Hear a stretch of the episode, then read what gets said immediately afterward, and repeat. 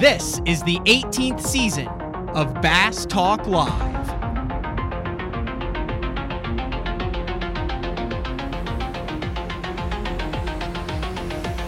With your host, Matt Pangrac.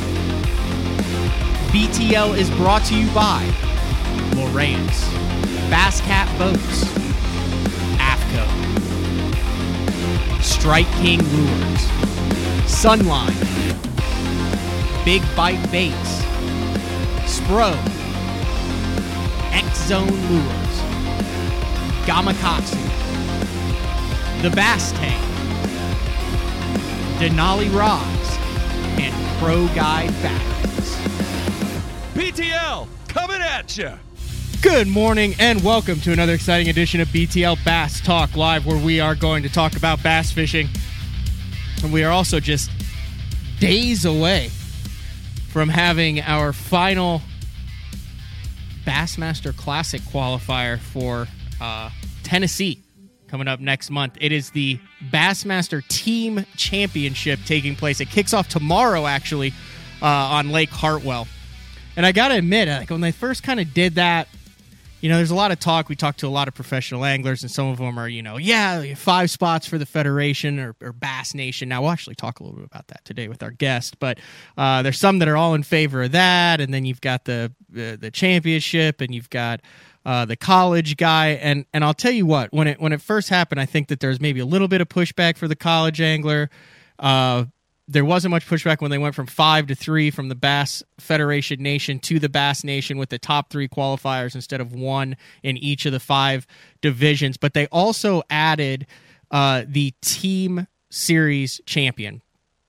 Uh, and I believe there's a couple guys on the Elite Series who actually competed in that one that made the Classic through the Team Series. But uh, I, I, like it. I like that. Uh, you know, they they dropped the Bass Nation from five to three like six or seven years ago but I like the addition of that top kind of BASS affiliated team series champion. Now, the fact that you have to go into a bracket style and possibly beat your buddy to get to the classic, that might cause a little some issues around the uh, around the campfire later on. But interested to see. I think it's almost like 200 teams. You qualify uh, through each of your kind of bass sanctioned team divisions. Like there's a bunch. I think like you can get to it through the the Nichols Championship and stuff. It just depends on or how it's uh how each one is uh is sanctioned. But uh, I'm a little jealous because Hartwell is my favorite favorite fishery and they should be doing what I like them to do on Hartwell. But that is the last kind of major major event of the year. They will go into uh, they'll take the top three teams, then bracket them out, and then those six anglers will compete for the last Bassmaster Classic spot. And then we know everybody who has a chance to win in March in Knoxville. So uh, hard to believe the season is already over. The 2022 season absolutely seemed to uh, to fly by. Uh, really cool guest today, uh, Indiana guest, and uh, when you talk about Indiana I think your first two first two names that come to mind have to be Jacob Wheeler and Bill Lowen. And then uh, Bill McDonald has has to be up there because, dude, Bill, you've been doing this thing forever, man. yeah, sometimes way too long. It, it appears. did I miss? Did I miss? Like, out of, I'm from Illinois. Grew up in in Central Illinois got family in Ohio, very familiar with that whole Midwest region. Would you say those are the two the two I guess most accomplished names out of Indiana would be Bill and Jacob? Yeah, and you got Kobe Krager too that that you know's done very well. He's transplant to Florida, but originally I, from Indiana. Okay, yeah, he definitely has to be in the list. I, I missed that. Like I said, I didn't know if there was any old school guys that I was leaving leaving out of the list. No, I think that's probably it right there. All right, where are you located in Indiana? I'm in Greenwood, just south of Indianapolis. I'm just uh 20 minutes from the stadium, the airport, and all that down there. Uh, I got to be honest, I can't name a single body of water in Indiana, Bill. Well, we've got six fish in Indiana. We all take turns catching. So I understand not knowing anybody's water there. So it, it's what, a tough place to fish. What are the kind of primary bass fisheries? Uh, lake Monroe is our biggest lake. It's around 10,000 acres. And then we got the Patoka Reservoir. And then, of course, we got the wonderful Ohio River. And, uh, you know, which is a tough fishery. But there's there's there are some pretty good little lakes here. You know, we got Geist Reservoir on the north side of Indianapolis. It's a small lake, don't have any big tournaments on it, but it's absolutely full of fish. And then there's some natural lakes up north, you know, Lake Wawasee, and some of those lakes up there. When they get up north, though, I mean, you got like pike, muskie, smallmouth, and all that in the northern Indiana lakes. Yes, sir. Yes, sir. Okay, it's, it's a fun place to fish. How far are you guys then? Okay, I'm looking at it right here. So you got a little bit of the Great Lakes. Does anybody jump up there and you can fish Lake Michigan out of Indiana? Yeah, we got a bunch of guys that fish that Michigan division up there. And, you know, I I absolutely love going up there and fishing St. Clair or Lake Erie, either one up there. I mean, the first time I went up, I was really mad. I spent all my life running to Kentucky Lake because it was 300 miles south. And then I found out I could be the same distance north and, and catch twice as many fish. So, I, I do you have a lot of Ohio lot of, River experience? Oh yeah, a lots of it. Where do you guys take out of then? Because I'm used to Golconda out of Southern Illinois, is where I've always taken out of on the Ohio River. We go out of a place, uh, Cannelton, Rocky Point is that one, Tanner's Creek, and Madison are the three pools that they go out of here. Uh, those are the three major ones they go out of. Any fisheries on the Toyota or FL uh, FL Dara Pro Circuit or anything that you fish that are similar to the Ohio River? Like we talked to Bill, and obviously I was like, well, Bill Lowen's really good because he knows how to catch nine pounds on the Ohio River, and that's why he's a grinder, and that's why he cashes a check at 80% of them. I mean, are you of that same thought process that it makes you a better angler fishing just brutally tough places? Oh, without a doubt. You know, when you can fish all day waiting for two or three or four bites and stay mentally focused, it definitely helps you. The slugfest are the ones usually that you, you struggle in. So what I, I thought about this on the way. I had a I had a little bit of a drive this morning on the way into the uh, on the way into the studio, and I thought about. It. I said I need to do a show on uh, talking to guys on how to catch fish on bodies of water that suck. Like everyone does tough fisheries, tough times of the year. What like a lot of our listeners, I, I, there's people on here from Indiana, from Illinois, from Kansas. Like nothing against them. I'm sure there's fantastic bodies of water there that have it, but there are certain places, and I grew up in central Illinois, so I know it, where there are just not many fish. It sucks. It's bad bass fishing, but it's on your club tournament schedule. I wanted to dive in with someone on when you know that you're on a lake that does not have a high density of quality fish. Like, what are some things you can do to, put yourself in the best position to succeed? And I was like, I mean, you would probably be a good guy to talk to about that, wouldn't you, Bill? Yeah, you just slow down, in my opinion. You know, you pick stuff apart, you know, extra, extra slow. You know, if there's a lay in log, you might make 10 or 12 flips to it. You know, throw a spinnerbait down at a half a dozen times. And it's amazing on multiple casts like that how you'll actually get a fish to bite occasionally. And, you know, on the Ohio River there, I've won tournaments where two fish weigh seven pounds and I've won them with 15, 16 pounds. So, I mean, it, it is a tough, tough fishery but a lot of times, like I said, you're just looking for one or two key bites that set you difference.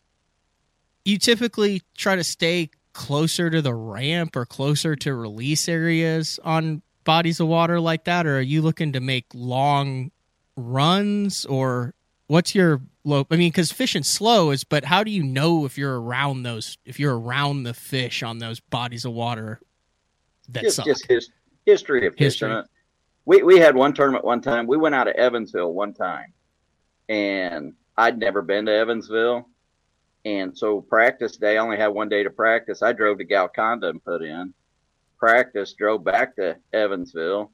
Went to the meeting that night. Draw a guy out, and I said, "You want the good news or the bad news?" He said, "What's the good news?" I said, "We're going to catch him." He goes, "What's the bad news?" I said, "The first 120 miles I've never seen before." And he goes, "No, really, what's the bad news?" I said, "Seriously, we're running to Golconda. And I said, there's a lock in between and there's no gas till we get there. So we went down there. Five boats of us made that run, and uh, first, second, third, fourth, and fifth all come from from from down there at Golconda. Is that Lusk Creek? Yep, Lusk Creek and Cypress Creek. I impressed myself there that I remembered that. I spent a, I spent a lot of time with a uh, black grape, red glitter, Producto paddle tail worm on a quarter ounce lead in Lusk Creek flipping behind guys in the Assumption Bass Club. There you go. And and it's not what it used to be. I mean, the carpus took its toll there, and uh, that's not the fishery that it used to be, without a doubt.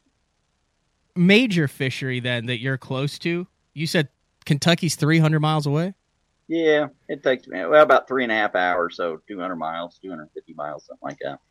Do you have anything that you could have a like a major derby in in Indiana? Any lake that would support it, like a Toyota Series or BPT or even an Open, or is everything just?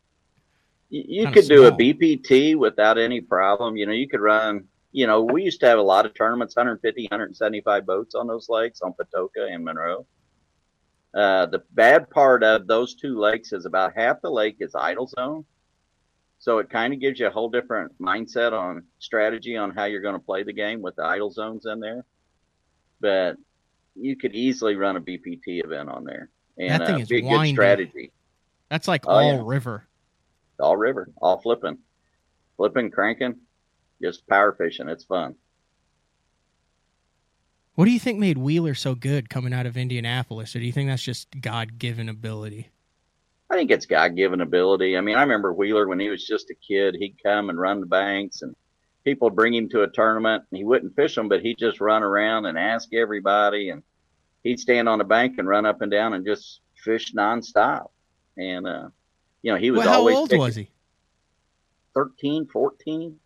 Wait, so he would show up to tournaments, not fish, and then just talk to the guys who are in the tournament, and while the tournament was going on, fish on the bank and wait for you guys to come back and weigh in. Oh, yeah. And he'd be No at all the joke. he'd be at all the shows, you know, just asking gazillion questions and you know, he can take that knowledge and apply it probably as good as anybody can.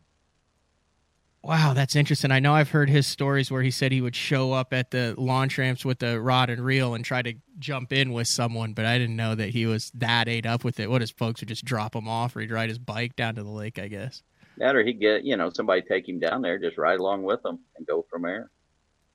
But like at Lake Monroe right there, I mean, it's a phenomenal, can be a phenomenal fishery. You know, I fished a seniors tournament with one of the guys fishing the Federation Nationals right now. And uh, we fished it in August and weighed in 22, almost 23 pounds, Largemouth. all largemouth. And I mean, it's, I've won there with 32 pounds. I won there with, you know, 12, 14 pounds, but it is a phenomenal fishery for catching some big fish. John Stewart, who knows a thing or two about the uh, Bass Nation, commented Terry McWilliams, fourth place finish in the Classic. Was he an Indiana guy as well? Oh yeah, Terry and I used to fish team tournaments, and actually his his nephew is down there now at Hartwell fishing with Matt McCoy, which is already he fished a classic a few years ago, uh, Shreveport, Louisiana, qualified through the federation. It's amazing how talented some of those anglers at the grassroots and regional level are that everyone knows regionally and then you know they'll make a classic or a cup or something like that and everyone will be like yeah that dude is like legit but you've never heard of them, you know on a national level Yeah, we've got a bunch of guys from Indiana actually. You know, through your Mark Doves qualified for the classic a couple times. yeah Uh, you know, you got Gary Hardwick years ago qualified. Chris Myers qualified for the Classic. I know I'm missing some guys, but we've had quite a few fishermen from Indiana make the Classic through the Federation. uh were you you were telling me before that the at one point the Federation Nation for Indiana was the largest grassroots federation state in the country Yes, sir. Without a doubt. I mean, we, you know, and it's funny, you know, we got the biggest federation with the least amount of water. So, I mean, fishing here was competitive as competitive can be. and Mark Dove made two classics, 97 and, and 2000 and no, he made three classics. Is it three? I knew he made two. I didn't know for sure three. Yeah, he made the 90 I knew I'd known that name. 97 classic, the 2013 classic and the 2014 classic. So he's fished seven events with bass like at the that are on the profile and three of them are Bassmaster classics. Yeah, and he's still fishing today. He's still very competitive. Do you think the that the uh, part of the reason why there there are so many of these good anglers is because of the success of that Federation Nation? I think the success of the Federation Nation, two being a tough fisheries here, you know, because a lot of those qualifying events are in the fall when some of that fishing is, uh, you know, very very tough out there. What happened with that? Were you in the? Did you do you remember when that split happened when it went from the Federation Nation to the Bass Nation and the TBF? I remember when it was going on. I was out of the club fishing by that okay. time, and you know, I just remember it's just a huge downfall, and I mean, there's still effects from it. I mean, it, it's just never rebounded, in my opinion, to the way that you know it used to be, or probably will ever be again. I guess for those who don't know the way I explained, I want to th- say it was the '90s, mid mid '90s, late '90s, somewhere around there. Probably late '90s. is right when the MLF come on really, really strong, and they decided they wanted a piece of the pie too. And then there was just a, a huge split and everything and then a lot of clubs fractured at that point and some went over and it would be the TBF which was the Bass Federation and then some stayed with the Federation Nation on Bass but it had had just been the Grassroots Federation Nation on Bass. That's what Kirchell came up through. Uh, sure. uh, the Wrangler Angler the Nationals uh, Iaconelli came up through that. Uh, but then the TBF was a path to the FLW Tour the All American and uh, and the and the Forrest Wood Cup or the FLW Cup uh, at that time, and it kind of stayed splintered. It was like right when I was kind of getting involved into it. I know all that was happening, and I was just like a kid because they let me join the club when I was like 14, and I didn't know any of that political stuff that was going on. Yeah, the political but, stuff always screws everything up without a doubt. so I wish everybody could just go fishing, have fun, and stay out of politics on it. But, but you know, like I said, it split things. It, it split sales. It split a lot of different things in in the boating world as well. Oh yeah, yeah, different boat brands, manufacturers, sponsors that then had to make a decision on that as well. John Stewart said 2004 through 2006. Yeah, yeah early that, 2000s.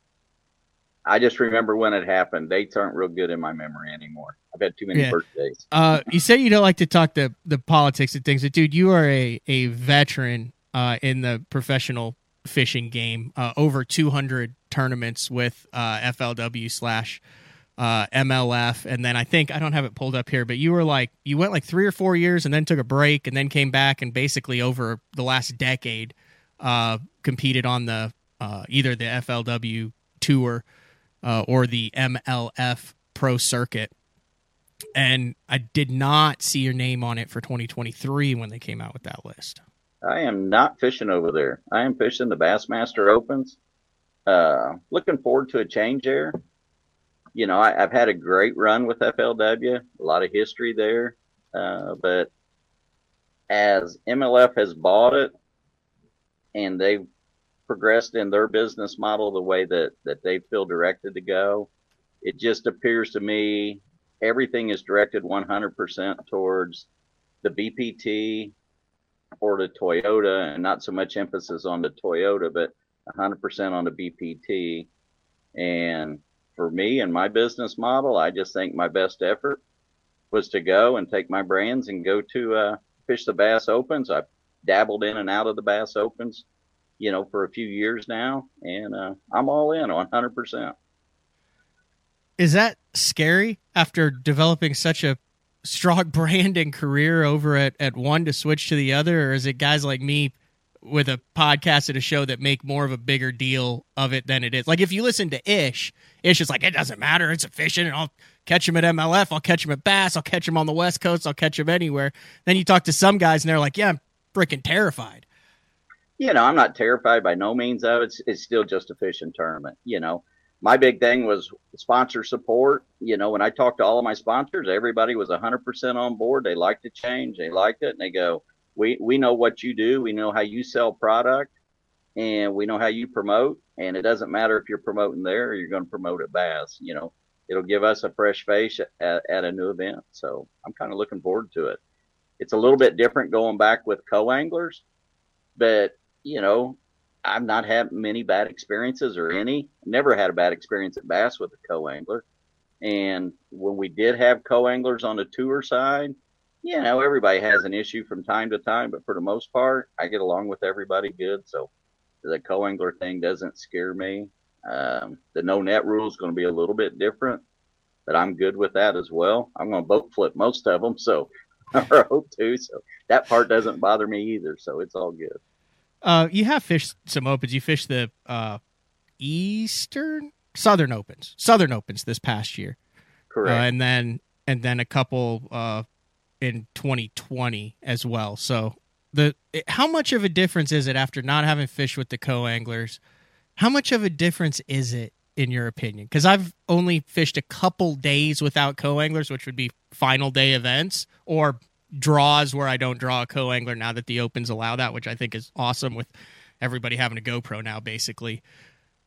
Do you think that's a, a big deal? Is that in everybody's mind? Oh, I don't think it's that big a deal. I mean, some guys make a bigger deal out of it than they need to. You know, if the truth be known, there's a whole lot of guys back when we had the tour and we had co anglers that the guy in the front of the boat benefited from that co angler. You know, he'd be catching them doing something totally different than what the guy in the front of the boat was. And then it would change his mindset and he'd have a successful day because he changed and adapted to what the co angler was doing. And I think, you know, you can use it to your advantage.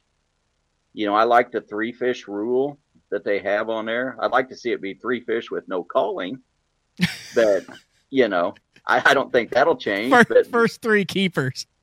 Well, you're, you know, if you put, if you stuck put it with in the box, yeah, if you put it in a box, you can't call it. So, you and know, Hartwell, everyone would have three for two eight. yeah, you could change your whole mindset on how you, how you play the game. And you know, the biggest thing on co-anglers back is, you know, depending on what type of water. If you're fishing open water is one thing, but if you're fishing, just say Hartwell, and you're fishing the bank, if you're fishing those little finger, you know, drains and draws, it does change because the way you approach it, you know, you can't go down one side and come back up the other and not worry about somebody casting across there. So it'll be what it'll be. It's it's still just another derby.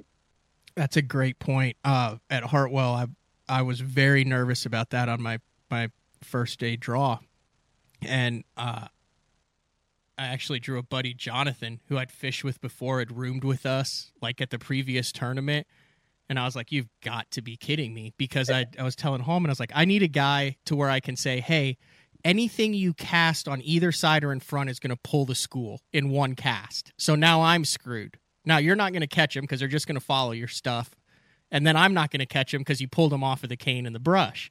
But I Sure. can't tell a tell a guy that. Well, I draw Jonathan, and he goes, "What are we going to do?" And I said, "You're," I said, "What do you?" I said, "Do you want a shot to win this?" I said, "Bring two spinning rods with a drop shot." I said, "And every time I hook one, just drop straight down." And he's like, "You're serious?" And I was like, "That's the best case scenario for you, best case scenario for me." I said, "You will have three. You will have quality fish." I said, "It might," and it was such a dream draw because I literally could be like, "Hey." Cane's up here, brush is up here. Stay the heck away from it because if I cast and bring it in, I'm bringing them to the boat. You can drop down. If you cast there, it totally messes it all up. But I think the co angler is such an underutilized. I'm glad you brought that up. It's such an underutilized component of it. And I've actually gone out of my way this year to try to, to I guess, re- uh, recruit or get co anglers for each division that I feel comfortable with that can help me practice during that tournament. Uh, and that's something that Hallman has taken advantage of, and and a bunch of the guys that I travel with. And I look at it now as a, a potentially massive advantage that you can get by having the right co angler with you, utilizing it, working with him instead of just being like, hey, here's a dude in the back of my boat that might take some of my fish. You know, I did the same thing at Hartwell. I, I drew out a local guy at Kissimmee, and he said he lived on Hartwell, and I said, "You want to practice?" So, you know, he did jump in the boat for a day. I got to practice with him, and you know, get you familiar with what he's doing and what's going on locally on the lake. You get some ideals from him, and you know, like I said, we'd throw two different type baits, and uh, you know, late in the last day of practice there, last full day, you know, we got onto a little deal that I ended up catching them on a Carolina rig, and uh, it worked all That's the way through disgusting. the event. Are you a. Carolina rig guy? It, if it ain't broke, don't fix it. it works. You know, I could catch them on a swimmer, I could catch them on a drop shot, but the better quality all come off of that Carolina rig. In the same areas that you would catch them on a drop shot, you'd you'd throw a rig. Most definitely. The guy that uh, I can't think of his name, the Canadian guy Coop, that, qual- that qualified for the elites. Coop, go on. Yeah. I fished around him the whole time for both days.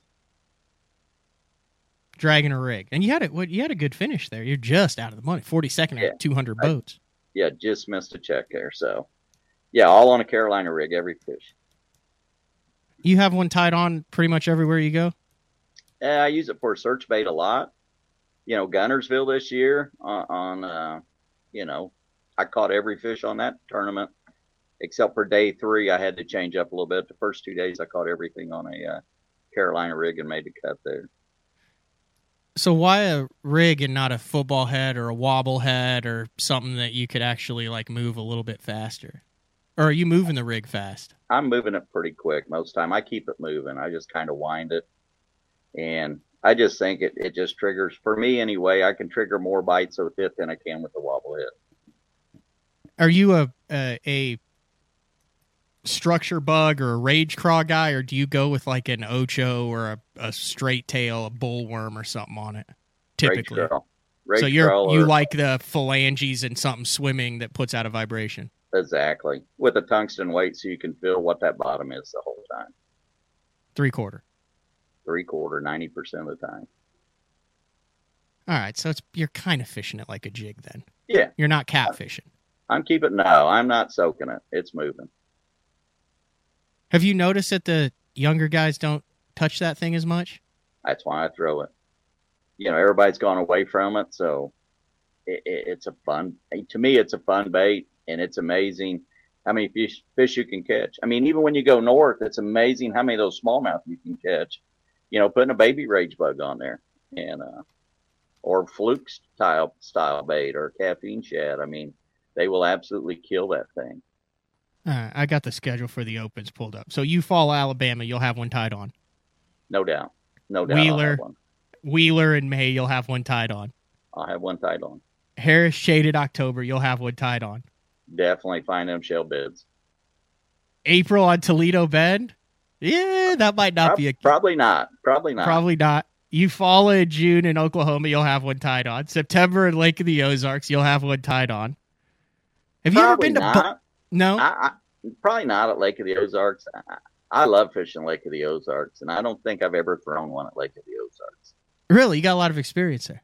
I like fall fishing at the Lake of the Ozarks. Fish quite a few Toyotas there, and mm-hmm. then uh, there's a pro am they put on there. You know, late October, first of November. It's a uh, fishing golf experience. oh, you d- you do that, dude. I've wanted to know about that so bad. What is the deal with that? It's like fit. Is it fins and skins? Something like that. I can't remember what the Bass and Bob puts it on. Yeah, you, yeah. You got like thirty guys, and they bring the pros in. Amateurs pay a thousand dollars to fish it, and then the night before the tournament they have a banquet, and then they auction the pros off. So the pros will uh, the, you know, some of these pros will go for four, five, six thousand dollars to be able to get to fish with them. And then you fish for a day, you play golf for a day, and then you fish for a day. And you know, pays like seven spots or eight spots on the deal. It's a fun event to fish. You know, I and, didn't get to fish. Go ahead. But doesn't like uh, Justin McClellan jump in, Casey Scanlon, like some of the years, like Watson, like a bunch of the guys, a bunch of the kind of bigger name Ozark oh, yeah. area guys jump in. Yeah, you got Jeremy Lawyers there. You got Marcus Sequoia's there. I mean, Dion Hibdon. Uh, yeah, it's it's a it's a strong event. I mean, you got to be on your game there. It's called the Missouri Invitational Fishing Golf Championship, I think. Yeah, it's, they it's just. A, I think they just had it. They just had it the other day. You know, Andy Newcomb, he's he's always in it there. I mean, they got some strong guys in there and it's a strategy deal because you got to figure out your golf game. You know, I, me, I'm not a good golfer, so you want to try to get paired up with an amateur that is a good golfer that can carry you through on the golf day. Because you can win the fishing side and get your brains absolutely beat out on the golf course. Is it best ball? Yeah, they play best ball. Okay, yeah. So if you get a scratch golfer and then you're dialed in on Lake of the Ozarks, then like you sink a couple putts or maybe have a chip or two that's within tap in range, and then I see how that goes. So you need a you need a good golfer, and then you got to be on the fish. Yeah, exactly. Eighteen holes and then two days of fishing. Two days of fishing. It's a fun event. Yeah, it's like fishing chips. Did you ever fish fishing chips? I did not. two two years we had it. It was so cold that we couldn't play golf because all the uh, sprinkler heads froze on the golf course. I mean, it's oh, like twelve degrees at takeoff. So it was just the fishing part. It was just the it was fish just part. fishing. I was all in on that one. I was like, yeah, let's go do this deal. huh? No, we did the Jeffries did the same thing with fish and chips for like five or six years, where we did two days of fishing and then you did a Texas Hold'em poker tournament, and then the fishing counted for fifty percent, and the poker, your score in the poker counted for fifty percent, and you got points. You know, if you got fifty points if you finished first in the fishing, if you finished first in the poker, you got fifty points, and then it went like half points all the way down there, and it was fun. I enjoyed. I mean, absolutely enjoyed the heck of it. But there are a couple, couple guys that brought in professional poker players. Oh yeah, I mean that's the thing here because these amateurs, you know, if you're a good golfer you know, you might put five thousand dollars up to draw Marcus Sequoia, which lives on the lake and is an yeah. absolute hammer, or the Hibdons, and then, you know, as long as you're catching the fish, then that guy can carry you on the golf side, and it'll pay twenty thousand plus to win that thing. MLF has tried. Uh, MLF has done some of these kind of one-off, kind of mixing things up, especially with some of their non-endemic sponsors. You see, like, hey, they get on the water uh, with guys from other sports, and but I would, lo- I wish there was more like an all-star weekend that wasn't just like the all-star tournament like Bass used to have or something, where you would have an interaction of PGA Tour pros and professional fishermen, or the NASCAR and professional fishermen, and it was kind of like a whole weekend event. You throw some casting competitions in there, like a short four-hour tournament, some team stuff, some golf, like some of those. I think that would be a really really cool and dynamic uh, event to bring back. Yeah, ain't no doubt that would be a fun deal to do. I'm actually I can't say much about. I'm working with Lucas on an event right now. We got a meeting next week on, so we might talk more on that. It'd be a pretty interesting deal. You mentioned Lucas. We're going to take our first break of the show uh, with Bill McDonald. When we come back, I do want to dive into that because I mentioned, I said, hey, you're running the Lucas wrap next year when we were getting the show uh, together. And you brought up some interesting stuff that I was unaware of about uh, Lucas Oil, especially the marine department, their involvement with uh, professional bass fishing and, and amateur and team and regional stuff. So uh, if you're good with it, we'll, we'll dive into that when we come back. Sounds good, man. All right. It is BTL on a Tuesday, December 6th talking with Indiana's Bill. Okay, 50% of the time it says Bill, and 50% of the time it says Billy. Those are the two nicest things that people call me. So either one works. It doesn't okay. Matter.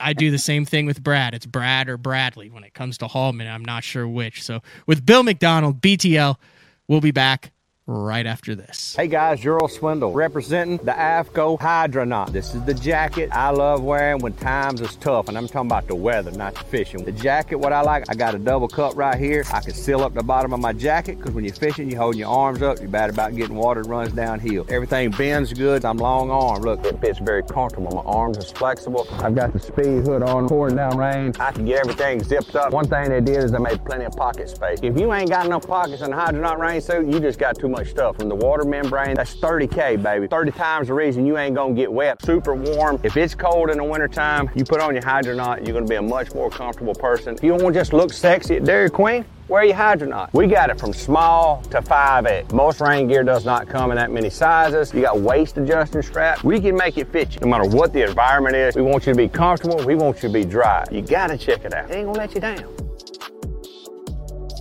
The KVD 100 jerkbait 15 different colors. A perfect combination of roll, wiggle, and flash. Increased castability. 3D eyes. Premium black nickel hooks. KVD. Tie one on. Strike King lures. Your key to better fishing this season is Elite FS. Now available at a new lower price. Get Elite FS 9 today for $9.99. And we'll throw in a C-Map reveal chart our premium mapping solution for free. Elite FS works with all state of the art Lowrance sonar, from chirp, side scan, and down scan imaging with fish reveal to high resolution active target live sonar. Elite FS9 and CMAP reveal. Offer ends August 31st. The new Puma STS has been redesigned from the ground up With the angler, design, function, and performance in mind, nothing on this new offering was compromised, and the only thing carried over from the previous version is the name. Based on the Soft Touch series hull that started with the flagship Jaguar, this new model is nimble and performs incredibly well at all speeds with either a 250 or 300 horsepower engine. Featuring a new 96 inch wide body footprint, this hull measures out at 20 foot 7 inches in length. Industry leading design coupled with tournament winning performance. The Puma STS from Basscat. Feel the rush.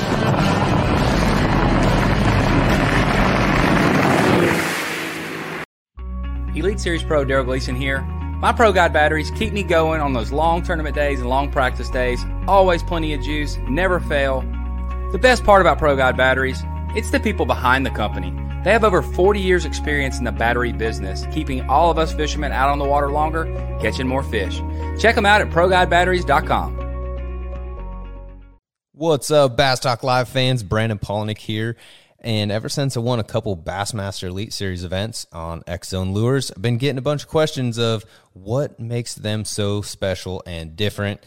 And really, the truth is, it's in the details. The little details, things like no cheap fillers in their plastic, that gives you more lifelike action, more realistic and vibrant colors. But don't just take my word for it. Go to www.xzonelures.com and check them out for yourself.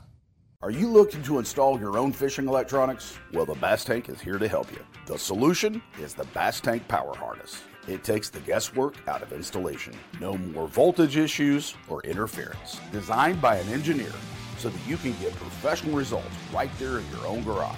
Installation done right with the help of the Bass Tank Power Harness. You can feel confident knowing that your installation was done right. The Bass Tank Power Harness. Give us a call or order yours today at thebasstank.com. Welcome back, BTL, on a Tuesday with Bill McDonald. And yes, uh, I saw I talk about the Carolina rig a lot on this show because I can count on one hand how many times I've caught a fish on it, Bill. But there's also part of me that is terrified that I'm missing out on something that could be like the difference maker in some situations because I know everything is situational. It comes to my mind. I did not understand the power of the biffle head, and I am less than two hours from Fort Gibson. And Tommy Biffle is an icon here in Oklahoma. He has best, best color sooner run designed for all of this stuff. When we watch him catch it, and for two years, I was like, I don't get it. It's like reeling in a Texas, and then boom, I understood it. The power hit, and I was like, holy cow, I've left a lot of fish on the table kind of in the same way with the Whopper Plopper right now. Like I've got it, have not had the aha moment with the Plopper. So I'm trying to pick the brain of people who have had the aha moment, who have understand the Carolina rig to maybe try to figure out why I have this weird aversion to it. Does that make sense? Definitely. Yeah. The Carolina rig to me is probably the best search bait there is. You know, we're all looking for those magic shell bars, that little bit of structure and I can pull up on a drop and you, you can grab them, you can do whatever you want. But when you throw that rig up there with a tungsten weight on it, it doesn't take just a second to find out, hey, that that's rough. There's shell right there. You know, you can catch fish and it's amazing because you, you might fish a hundred yards of a stretch and be, you know, muck or smooth. Then all of a sudden, you know, boom, it's hard, it's rough, and you get bit. And it, it's just so easy to identify with that bait for me. And you know find those little sweet spots there. You know that's that's the whole key in all of it is finding that sweet spot without a doubt. Is that what you were throwing on st clair when you almost won? No that was a 100% okay. drop shot up there. Oh, okay. I, I wished i'd thrown it maybe you know that you i last show i, I heard you talking about miss fish or a couple yeah. shows back that cost yeah, you yeah, yeah. i lost three fish that day the final day that no doubt cost me a bunch of money in that deal. Did you do anything wrong, or did you do the exact same thing that had been a ninety-five percent hookup for the previous thirty? That I was new to spinning rods. I didn't own spinning rods back then, so that was a whole new game to me. The first three days of that tournament, it was dead slick calm, and I had no issues. And just replaying it in my mind, the only thing that went different was that final day was windy, windy. I mean, it was. I ain't gonna say it was brutal, but it was, you know, two, three footers, maybe a little more than that. And I just, you know, I hooked those fish, and I just think the wave action put a whole lot more stress on those fish. If I had it to do over, I'd back to drag off. But then again, you know, sometimes you just lose them. There ain't nothing you can do about it. Just don't go Ike when you lose one. That's that's my best thing to say. You lost that one to to the general. Larry Nixon, who's been making making a little bit of waves recently over the last oh, couple yeah. months with some uh, with some announcements of him returning to the Elite Series. I guess if you're going to lose one, if you're going to finish second in an event, losing it to Larry's probably not that bad. Now, the coolest thing about that event, Larry and I fished basically kind of side by side for four days. You know, Larry had a stretch he was fishing, and I had another little stretch that I was fishing. And Larry and I would we kind of had an, imaginary line that neither one of us crossed for for all four days. And we would pull up, kind of get close to each other, and we would talk each day. What do you got? What do you think I got? You know, and go back and forwards. And it was just the respect I had for Larry, the respect he had for my water. It was just a very cool deal to be able to fish like that. And uh, know, we talked every morning. We helped each other put the boats in in the mornings. We did the same thing in the evenings, and just you know, Larry's a class act guy. Nothing but respect for Larry. Uh, talking about the uh, FLW tour, it was in late August in Michigan back in 2012, uh, and you finished that. I, I, just pulled it up since we started talking about it, and that was a ridiculous top 10. Like, uh, you know, back then, obviously, you also have to remember that not a lot of people knew who Corey Johnson was, like across the nation. Uh, sure. You know, Chad Pipkens was somewhat established, but he was kind of coming off of being like a co-angler on the FLW tour and kind of a, a northern guy that just the guys up north really knew about. Uh, you also had Spencer Shuffield in fourth there, who obviously now he's won the title and he's on the BPT, but he was like Ron Shuffield's kid back in, in 2012. Correct. Uh, Joe Balog, Lake Erie legend uh, John Cox, who I mean, John Cox in 2012 was still pretty dominant, but I feel like he was on kind of like a year to year basis as to whether or not he was going to scrap up enough to be able to do the entry fees. Fair assessment. A decade ago, very, very fair assessment. uh, you had uh, uh, Tim Wilson. Is Tim was Tim Wilson from up there? I'm not. I'm not familiar with Tim Wilson. Gassville, Indiana, northern Indiana. Yes. Oh, Indiana guy. There you go. Another guy.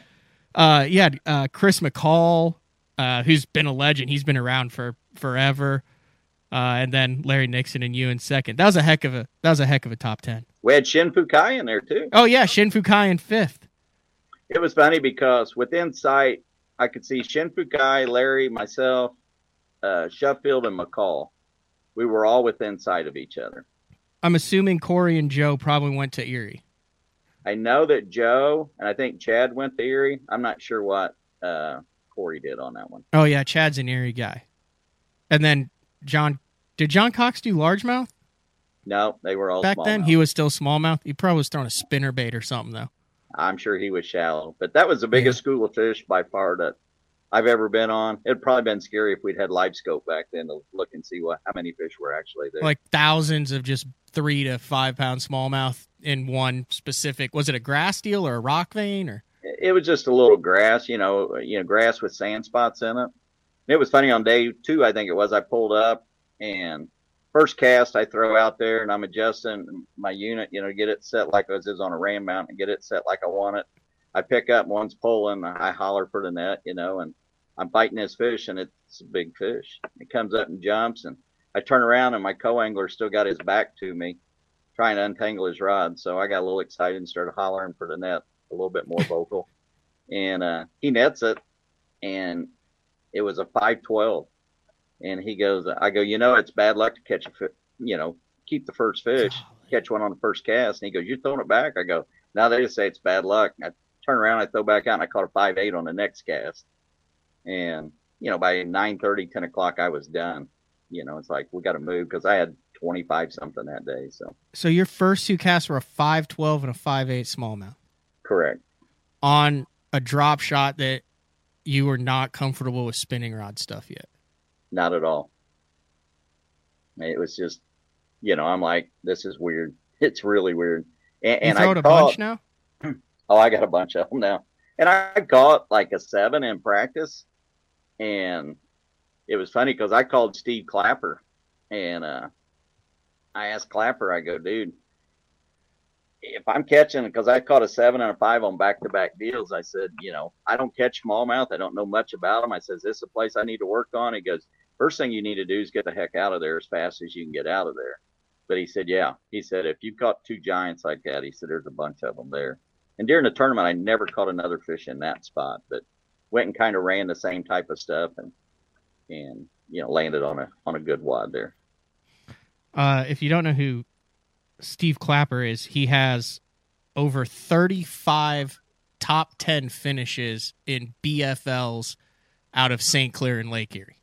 It doesn't yep. matter where it's out of. The guy is is a absolute legend.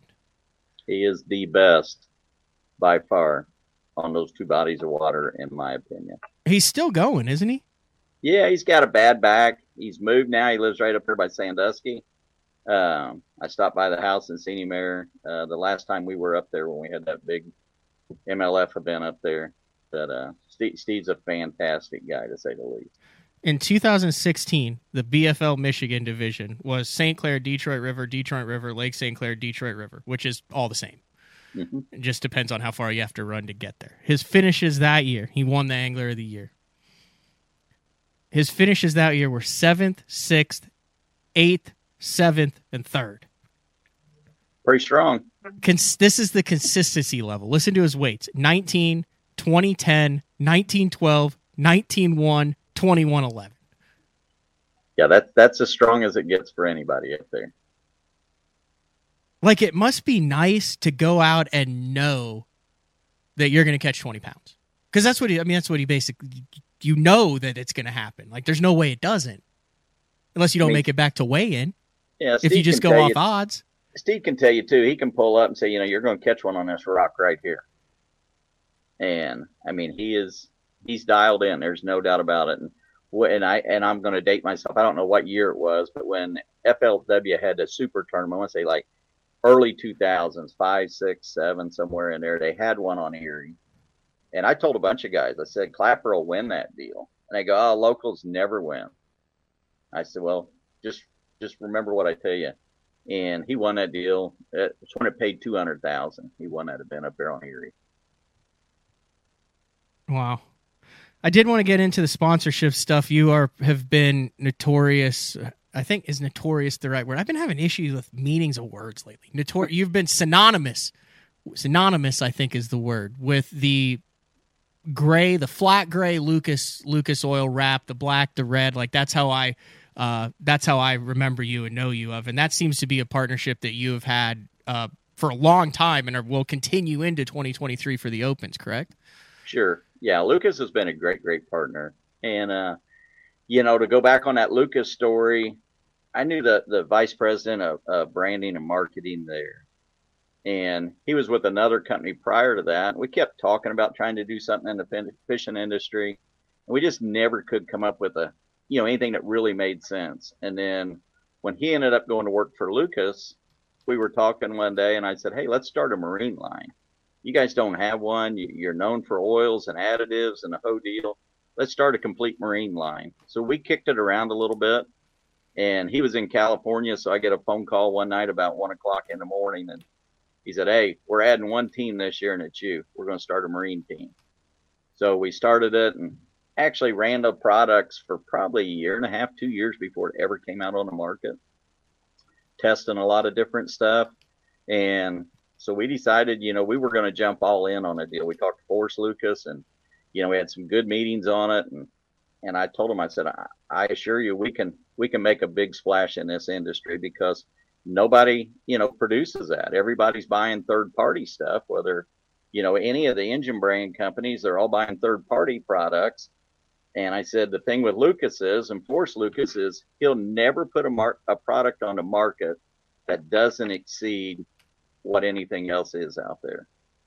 So anything that he's got will exceed any expectations you've got out there. And then we tested everything in the racing world. So if it'll work in the racing, you know, in those extreme conditions, it'll definitely work in the conditions that we have.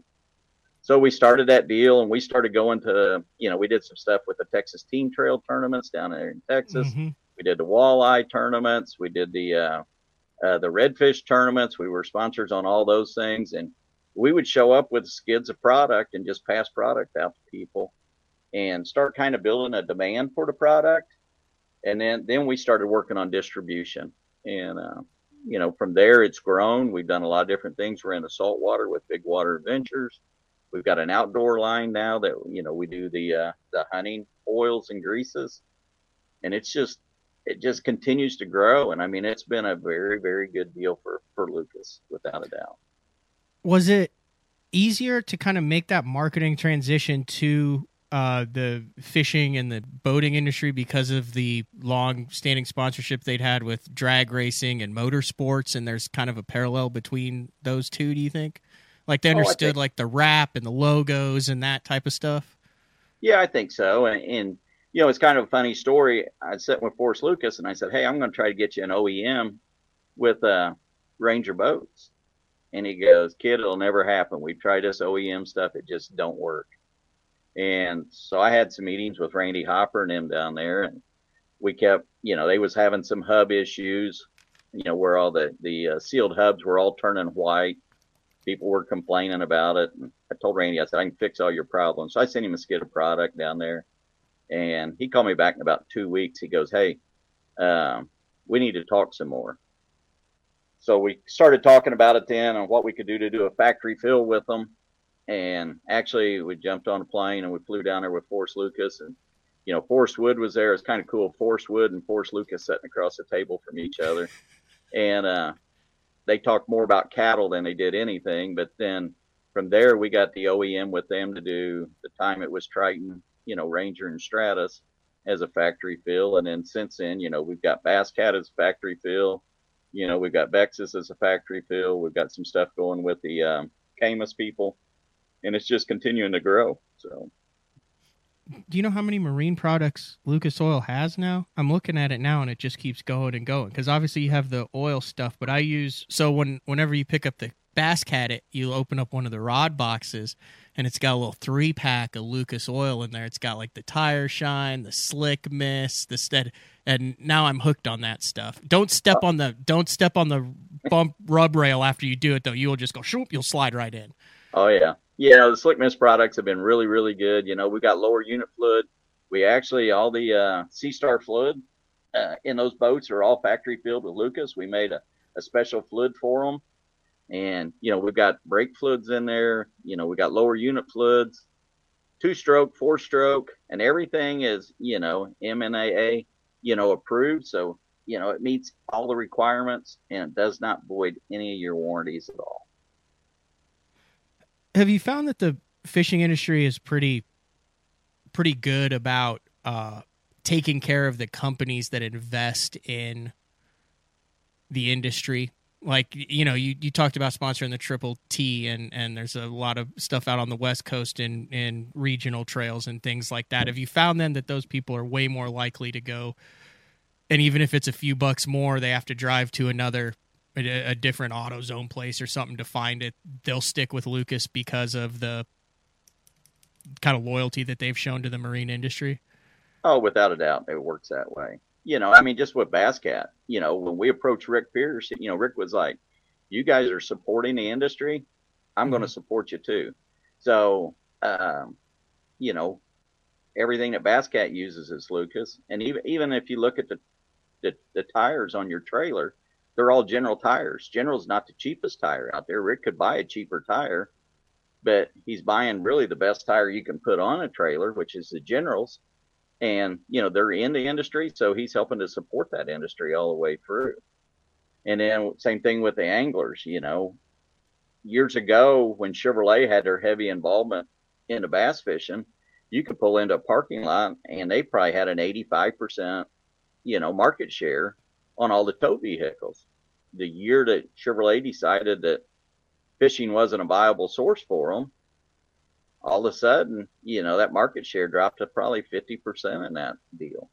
And that's about the time Toyota was coming on. And, you know, I've had a Toyota since 2007 been involved with them, and it was you know the the market share that they've got a hold of now is huge.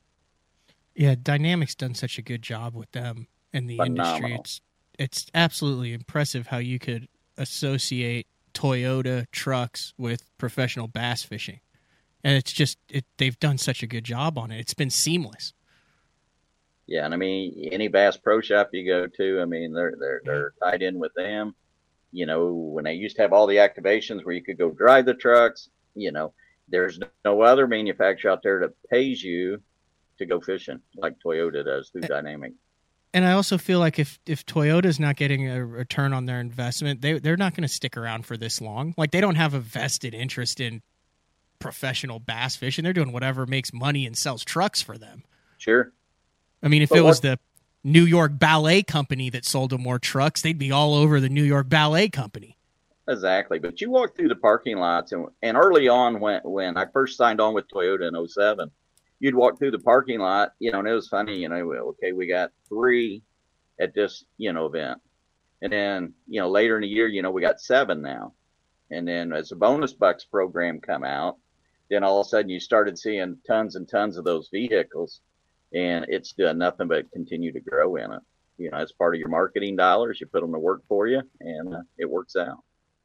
Are you big? Uh, are you signed up for all of the incentive programs and all that? Because I think that's where I I'm missing it. Fishing at that opens level is I don't I'm I just haven't taken the time to go through and sign up. Do you do all of like dunk dunk dunk dunk dunk and have all your incentives dialed in? I try to you know, I haven't on the opens yet. I need to go through and look at the list once I so get everything completely finalized. But you know, if you get a two hundred fifty dollar check here and there, you know, you get a two thousand or twenty five hundred dollar check from from Toyota. I mean, all those things add up, you know, into different sponsor incentives as well. Um, I don't know why more companies don't take advantage of the contingency programs. I know it's something they have to track and maintain, but I do believe that you know it sells product without a doubt. There needs to be. I wish Bass had a deal like, hey, here are all the current sponsors that offer incentives for the Bassmaster Opens. Like, I mean, you go through the list when you register, and they've got whether it's St. Croix there or whatever. But like, I would honestly, right now where I am, I would wear whatever sunglasses paid me the most to wear it for the incentive program on stage because we're don't, I don't have a sponsor or anything for that. But I'm not sure which one it is. Is it is it Costa? Which one is it? I wish you could go to that site, say here's the 30 incentives that qualify for the Bassmaster Opens, and then the guys could go on there, pick and choose, and make sure they're dialed in for the maximum amount. Let's beat on Hank and see if we can't get him to put that up on there. Or a website or something. I don't see why there would be any.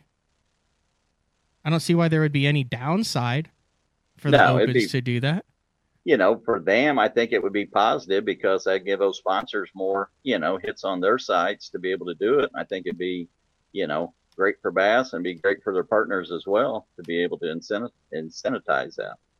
Have you heard of this thing called? Like we're way off in left field here, but I'm just now we're trying to figure out how to make more money in these opens that they haven't come out with the payout with the payouts for yet. Hank, uh, have you heard of this thing called side pot fishing?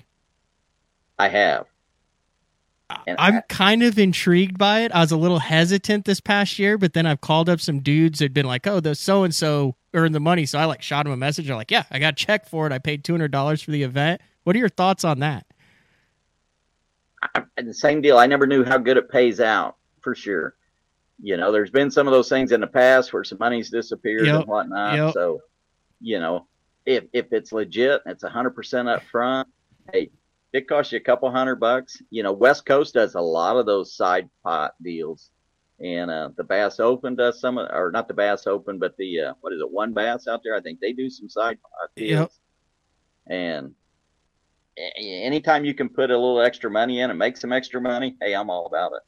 So in theory, the way I understand it is like for the opens, you pay like two hundred bucks, you sign up for it, it's a one-off deal, and then everyone else who is in that side pot, it's literally just a side pot. They're an organization that holds the money for the side pot. You register for it, so now you're in for two grand instead of eighteen hundred. And then if like twenty of those guys sign up for it, then the top finishing guy out of those twenty gets paid. And second, it's Because in the local tournaments, the side pot guys, like the side pot pays more than the friggin' derby oh, around Oh, yeah. here in Oklahoma, and it's cash. Yeah, we used to always, you know, big bass was always one of them deals you had to pay separate. And, you know, around here, and then there was always second, you know, optional big bass things that you could pay into. And it's like guys go, I ain't gonna pay that money. I don't know. I said, You ain't gonna pay five or ten bucks for one cast? I'll pay it every day. Yeah, I did that one time a couple years ago. I finished second in a tournament, and there were 25 boats in it, and it was a $20 big bass deal. And uh, I was like, cool, I got second. And they're like, and there was one person who didn't pay into big bass. And it was the guy who finished first. And I had the, sec- the second biggest bass. I got the Oh, big heck yeah. bass pot. Paid more than the tournament. Send me the money. Yeah.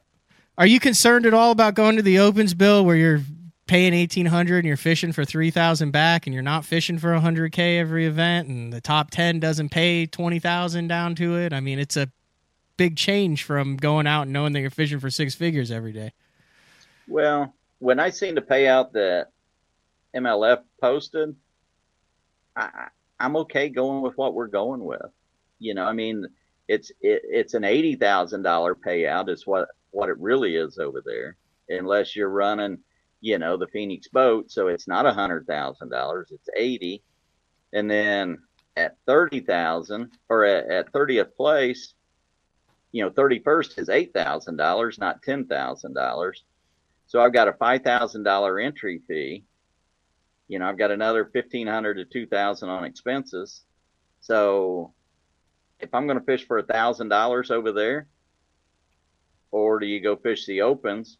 You know, I'd be lying if, and I think anybody'd be lying if they said they didn't have a dream to fish the Bassmaster Classic, without a doubt. So with nine opportunities to fish the Classic, nine opportunities to fish the Elites, you know, I've been a member of Bass since 1984. So it's like, hey, I'm gonna I'm gonna go give it a whirl. I'm gonna put all my efforts, 100% effort into it, and go for it. You know, the money is one thing, but you know, I look at it this way: I'm gonna fish the whole season for what I was gonna spend on just entry fees at the MLF. And Yeah. the way they've got it set this year, where everybody can cherry pick, you know, because the list they put out on the roster this week, it's just for Okeechobee. That list will change from event to an event. You think it'll change quite a bit? I think so. You know, 10 or 15, 20 people probably or more. It'll change per event. And I'm Ooh, that's gonna- not good because then the ones that it changes to are the ones who think that they can slide in and freaking top 10 that event, which means there's a lot of guys that are going to cherry pick them that are going to take checks. And if you're only paying the 10 grand down to the top 30, you've got a lot of cherry. P- I see where now it gets a little bit tougher. So that's where my, my my decision. And I mean, we're in the same boat. The guys that's just going to come in and and there will be guys that'll jackpot their home lakes, you know, in the opens. But the thing on the opens that with the 30 day off limits, uh, that's going to cut that down quite a bit. I think. Mm-hmm. And plus, if you cherry pick that, it doesn't go. You know, your point, your points count, but that doesn't. It doesn't count to the overall. Like, there's not someone out of those that's going to take your spot. It's just Sure. And if a guy fishes Division One, he fishes all three of them. He's still he's not affecting the points that you and I are after. No way, Yeah. shape, nor form. You think we're going to see a lot of pro circuit guys that are fishing all nine opens when that list finally comes out, Bill? I think you're going to be shocked at some of the names you're going to see. I know of two or three X Cup champions that will be there. It's Yeah, you fun. got- Yeah, you got Bobby Lane. You Yeah. know, he he's not a Cup champion, He's won the world championship and he's the a Red, Crest. Crest champion that's coming over there. Yeah, So I mean, there's there's going to be it's going to be the toughest field in bass fishing, bar none. It'll be the strongest field that they, there there's probably ever been in bass fishing. and then the and then the top nine. So let's say there's 180 that end up doing it. Let let's just do you're you're about one in fifth about one in 18, one in 17, one in 18. Sure. If you going out I- to try to, to win? What's your strategy? I'm curious. Are you a, a points guy? Are you uh just catch whatever the hell you can and see where it shakes out type of guy? I basically have always been catch what you can catch and let it shake out. You know, 2012, I did the points when we fished the FLW series and finished fourth in that deal. Um, I just believe you go catch everything that you can catch, you know, at least the first half of the season and see how, see where you stand at.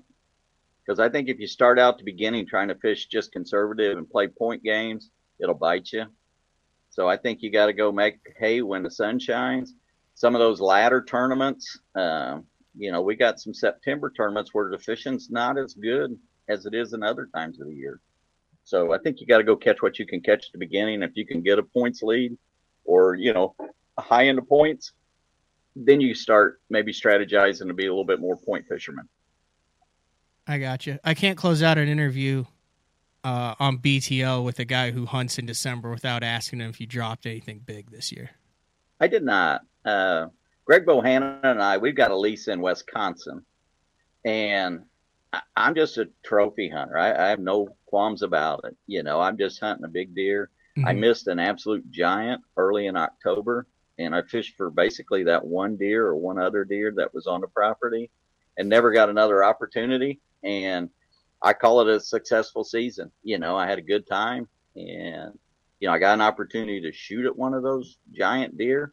And so it was all good and no complaints there. Now it's time, like I said, to refocus my energy, start fishing again. And going back to guys coming over, there are some strong, strong brands coming over to the opens that'll be new to the to the bass side that that FLW's always had or MLF's always had.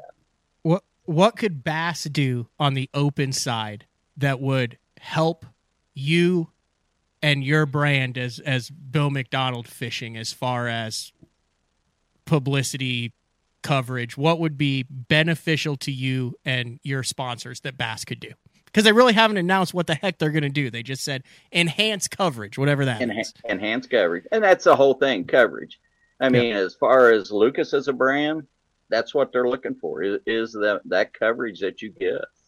You know, if if you go back and watch a BPT show, uh, our our branding is on the official. So every fish that's weighed, we're getting visualization off of that.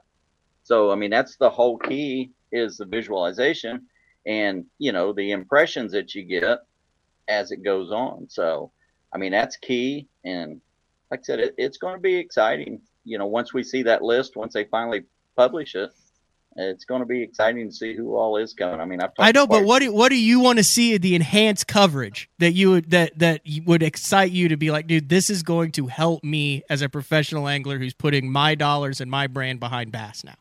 You know, like live coverage or photo galleries, articles. What do you want?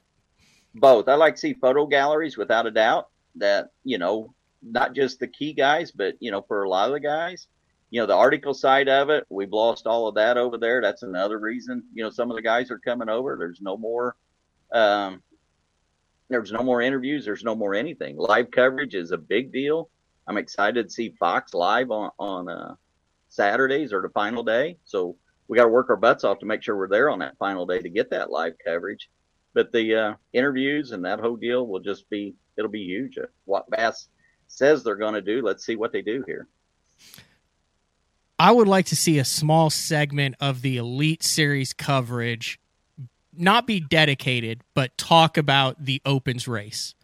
Who's at the top of it? Maybe show a little clip during their live coverage instead of replaying a catch 9 million times. Do a little five ten minute deal each day that highlights what's going on at the opens. I think it benefits the open sponsors, it benefits the open anglers, and it gives the viewers an option if they want to dive deeper into it. I have on the PGA Tour, you know, a guy makes a putt to to stay on, and then you end up down this rabbit hole of of amateur golfers and, and, and their stories and learn their stories and things. I would like to see a little bit of the elite series live bleed over into the opens instead of hey here's here's nine random guys that we haven't talked about all year that are now on the elite series. I think that would be beneficial. You know i'd like to see them too on the eq side if they do an eq side or you know dedicated page to that is i know ronnie moore can't do interviews with everybody but maybe you do a five minute interview or you have a guy send in a five minute interview where that people can go look and see and you know have all your stats or you know some of us won't have any stats coming over to bass now but yet we can list our sponsors and what we do and uh, you know just like a, a, slight bio or whatnot or why we came to the to the opens. I think there's a, a people out there want to know those things so mm-hmm. you know at least and they have you, done a great job. I don't know who was at uh there's a dude who was interviewing at hartwell and he did a heck of a job. He did a bunch of of above and beyond written articles he interviewed like 10 or 15 guys a day because at one point i was like like why are you interviewing me? I'm like I'm, I'm not in the top three. And he's like no i'm doing some other stuff on the side. Did a really good job. So i, I don't even know what his name was. I wish i that's cool. And i mean you I got you I got did. you do a great job there you know bringing guys on and letting us you know share what we're doing or what we're thinking and go from there. Yeah. Well, it's a weird deal, man. Like, if you've dedicated your life to catching little green fish, like it's a I always say you, you don't get the opportunity to be around people who are living their dream very often. Like I feel like you're around people it's just the monotony in the day to day, but like dude, you're uh, you're excited right now. You've been doing this for two over two decades had a career before this and i mean i can already tell just in your voice like you're you are excited and ready to go to work in march on lake eufaula in alabama and i don't think i think that's rare in today's where it's just boom, boom, boom beat to be around people who are excited, living their dream, and chasing something that's their passion. Yeah, I mean it's an exciting time to go, and you know the way they've got the tournament set up this year too. We got four days of practice or four and a half yep. days of practice, so you don't have to go pre-fish. You know, we were hand tied, you know, before over there. That I mean, if you're just going to compete, you had to basically go pre-fish. You know, with the shorter practice periods that we had. Now with this, I mean, I wish they'd do away with Wednesday's practice completely and just give us a day off. You know that you can do what you need to do. If you need to do a you know a podcast, you can do a podcast. A guy wants to go play golf, he can go play golf. Or if you just want to sleep in and get your tackle ready, and not have the pressure of man, do I need to go out there for being obligated because someone is out there. You know, because you feel guilty. You know, you know, my wife gets on me some days when the weather's crappy and you know you're out there still from daylight to dark. And she goes, "Won't you come in?" I said, "I can't." I feel guilty that I'm not giving it my all. That if I do cut my day short, so when I covered the Elite Series, I roomed with Rojas a lot. I learned a lot of stuff from him, and one of the things was sometimes it'd be daylight to dark. You know, I was just covering the event, writing the top ten pieces, shooting photos on the water stuff for Bass Zone. But during practice, sometimes, and he's pretty dang consistent angler, Bill. Yep. He would be in at noon sometimes on a Tuesday. Other times it'd be half an hour past dark and he'd come rolling in. And I asked him about that one time.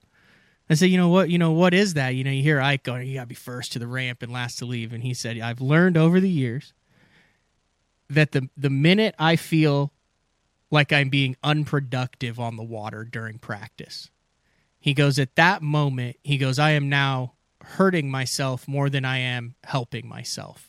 He said, so I just get off the water because all I'm going to do is is get frustrated my confidence is going to drop and I'm going to fish through areas ineffectively.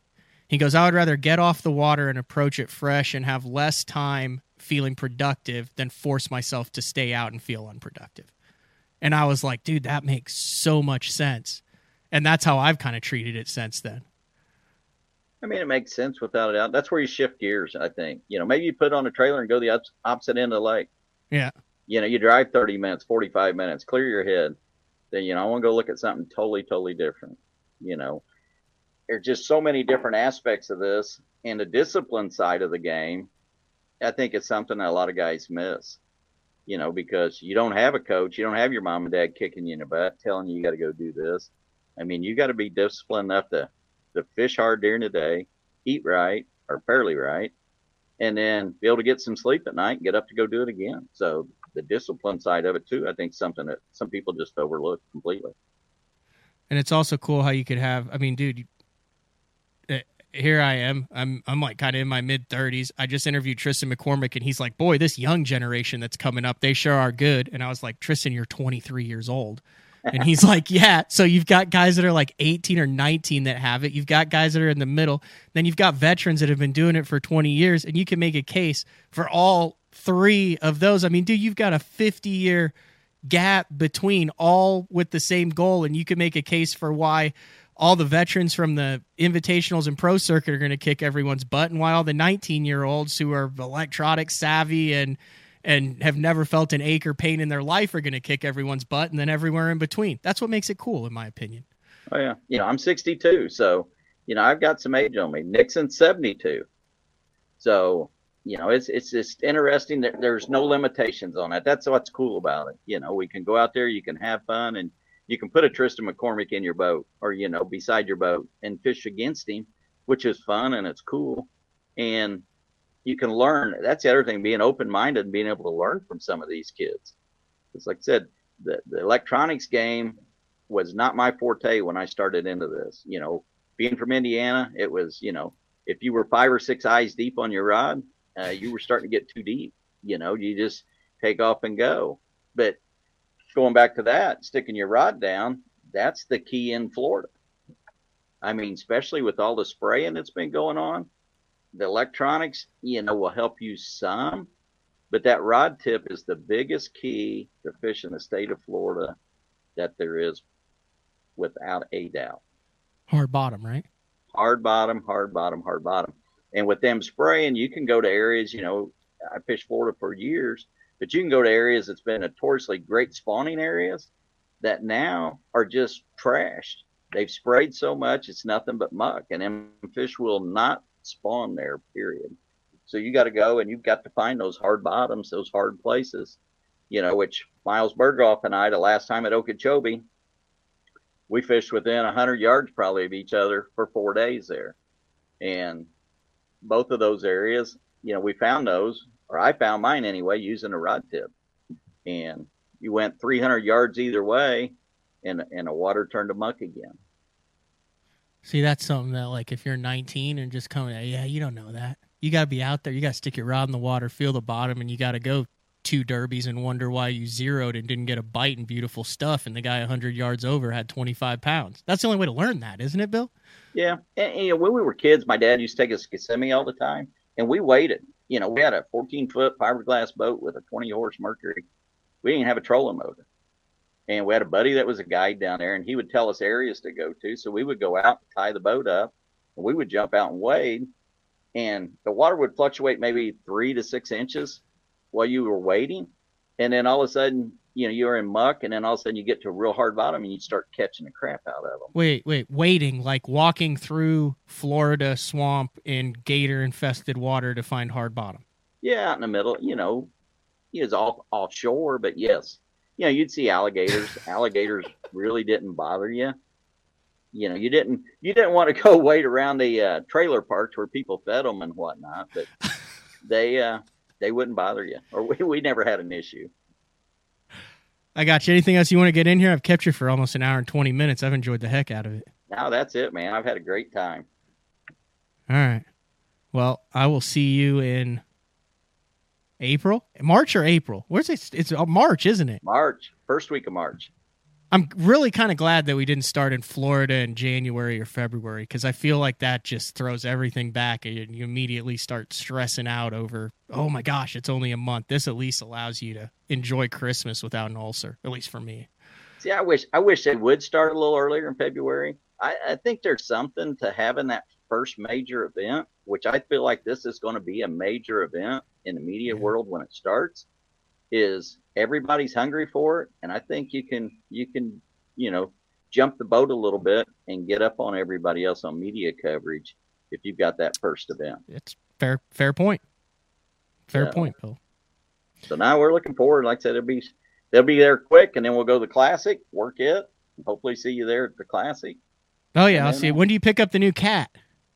Uh, i picked mine up. I, I fished out of it at hartwell I finished it on Wednesday and took it to Hartwell and started fishing on Friday. Oh yeah, I remember that. I saw you at the media event. You had it. So is it all rigged out and back and good to go?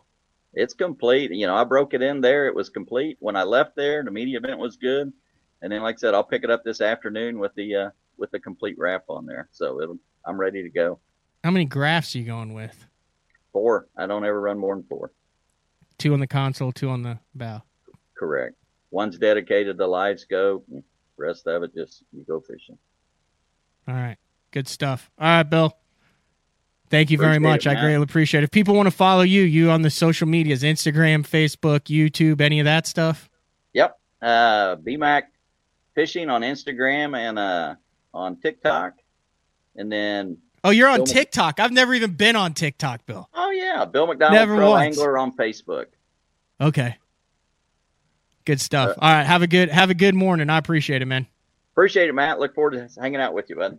All right. See you. All right. That was uh Indiana's Bill McDonald. Like I said, he's been around forever. Like I just, he's always been around. I've been at a couple media events with him, but kind of got to know him at the uh, the Northern Michigan Strike King uh, Writers Conference and media event that we had up there, where I caught that. I caught a. It it was nasty weather. It was like awesome, and then it got nasty. And one of the dudes who does the uh, Kings of Bass is like a big time trout and salmon guy up there, and he was like, "Hey, I'm gonna go uh, see if there's any any uh, salmon that came up this river from Huron. Does anybody want to go? And I was like, I, I didn't really know these guys, so they like kind of went, and then like 20 minutes later, I'm like, man, it's like pouring down rain. I'm still, yeah, I want to go catch a salmon. So I jumped in the truck and went down there and ended up catching that one on a jerk bait. It was crazy. They were just like thousands of these king salmon or chinooks that they call them there. I mean, they were red. They weren't great eating then, but it's so cool up north. And anyway, so that's where I got to know Bill, and then I he he gave me like a pump thing for my uh, for my jack plate that he just happened to have on hand, and then that's I realized he was mechanically inclined, uh, which I am not. So uh, really good to catch up with him. All right, we're gonna take a quick break. When we come back, uh, wrap things up here on BTL on a Tuesday. We will be back right after this. Have you considered purchasing new electronics for your rig? The type of mounts you choose to protect your investment should be part of the decision making process. No matter if you prefer one, two, or three graphs up front, Beatdown Outdoors has a solution for you. Adjustable, versatile, rigid, and made in the USA. What's your ultimate electronic setup? Check out the full selection of Beatdown Outdoors products by visiting beatdownoutdoors.com. Combining one of the most popular hook styles with Gamakatsu's beefier Superline offering, the Gamakatsu Superline Offset Round Bend delivers the strength necessary to target big fish in heavy cover. Well suited for braided line and heavier fluorocarbon, the Gamakatsu Superline Offset Round Bend is built using stronger Superline wire that allows anglers to easily fish a finesse worm around heavy cover. The round bend offers a larger bite area, perfect for any worm presentation, while increasing your hookup ratios. The newly enhanced Z band holds your plastics on the hook longer, reducing the number of pull offs and reducing damage to plastics. Available in 2 aught, 3 aught, 4 aught, and 5 aught, this is the most durable worm hook, designed for heavier lines that hold your bait on longer. Preparation is key to success. And that preparation starts well before you ever hit the water. You're only as strong as your connection to the fish, and your line is that critical connection. Confidence in your line every minute of every day on the water is a necessity, and failure, it's not an option. Sunline makes the fluorocarbon, nylon, and braided lines to give you the strength to guarantee your confidence. Vibrating jigs are a great choice for any time of year, and the Kamikaze Swim On is a perfect match for any vibrating jig. Two sizes and the unique tail design gives it a bait fish profile and a great swimming action for realism. There are 17 colors. See them all at bigbitebaits.com.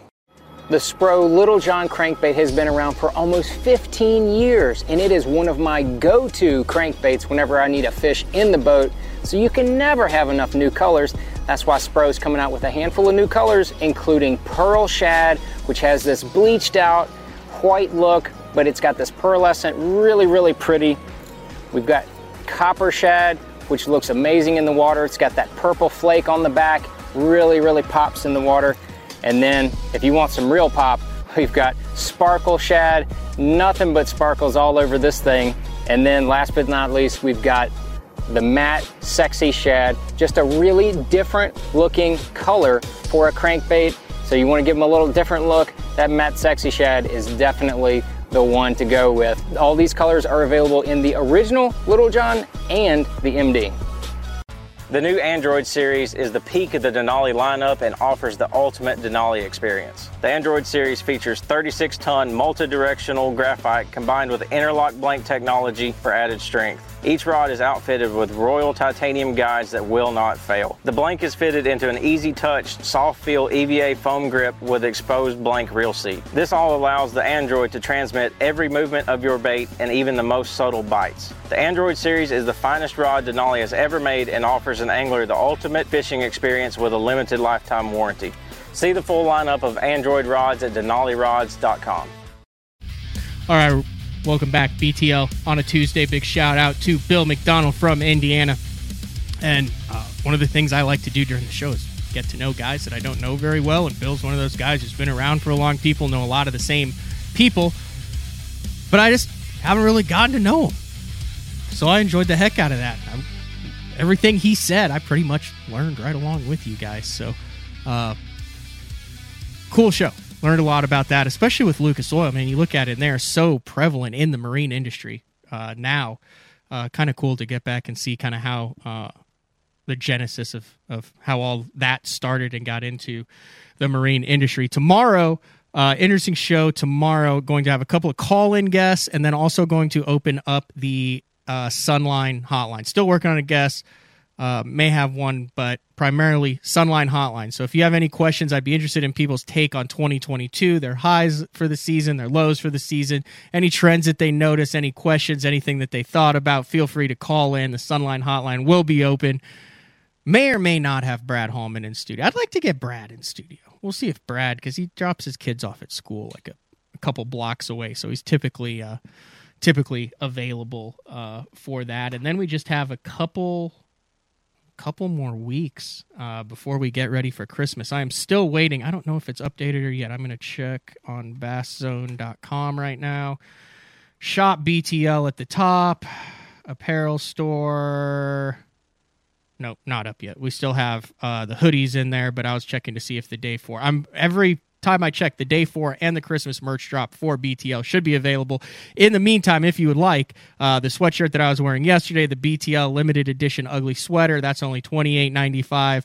T-shirts nineteen ninety five. If you order more than fifty dollars, you get a free uh, legacy dashboard trucker cap. This is kind of a, a low profile mesh back hat with a, a, BTL logo patch on it. We do have some beanies up there, some uh, cuffed knit beanies for sixteen ninety five, uh, and then that's about as low as I could go on the hooded sweatshirts. Those things are ridiculously expensive now, but 46, 44 bucks for the BTL performance hoodie and the badge hoodie. We'll have one more new hoodie. Uh, when that all comes out, but if you're looking for Christmas gifts, if you're looking for stuff uh, to uh, give as gifts or want to put it in someone's ear to receive as gifts, there's all those items are on sale uh, right now on the BTL store, and they're printed. You don't have to wait for them. As soon as you order it, it's sent to it. I actually ordered that ugly sweater, and it came like three, four days later, so it's all good. But oh, I think I can show it. I share screen on everything. There it is, right there.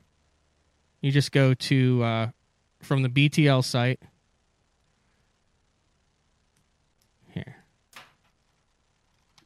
You just go to the shop BTL at the top,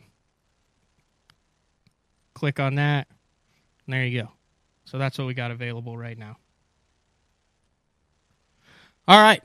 Big shout out to Bill McDonald. Enjoyed the heck out of that interview. Tomorrow, Sunline Hotline show. A couple special guest callers. That's all we got on Tuesday. We'll see everyone on a Wednesday. Later.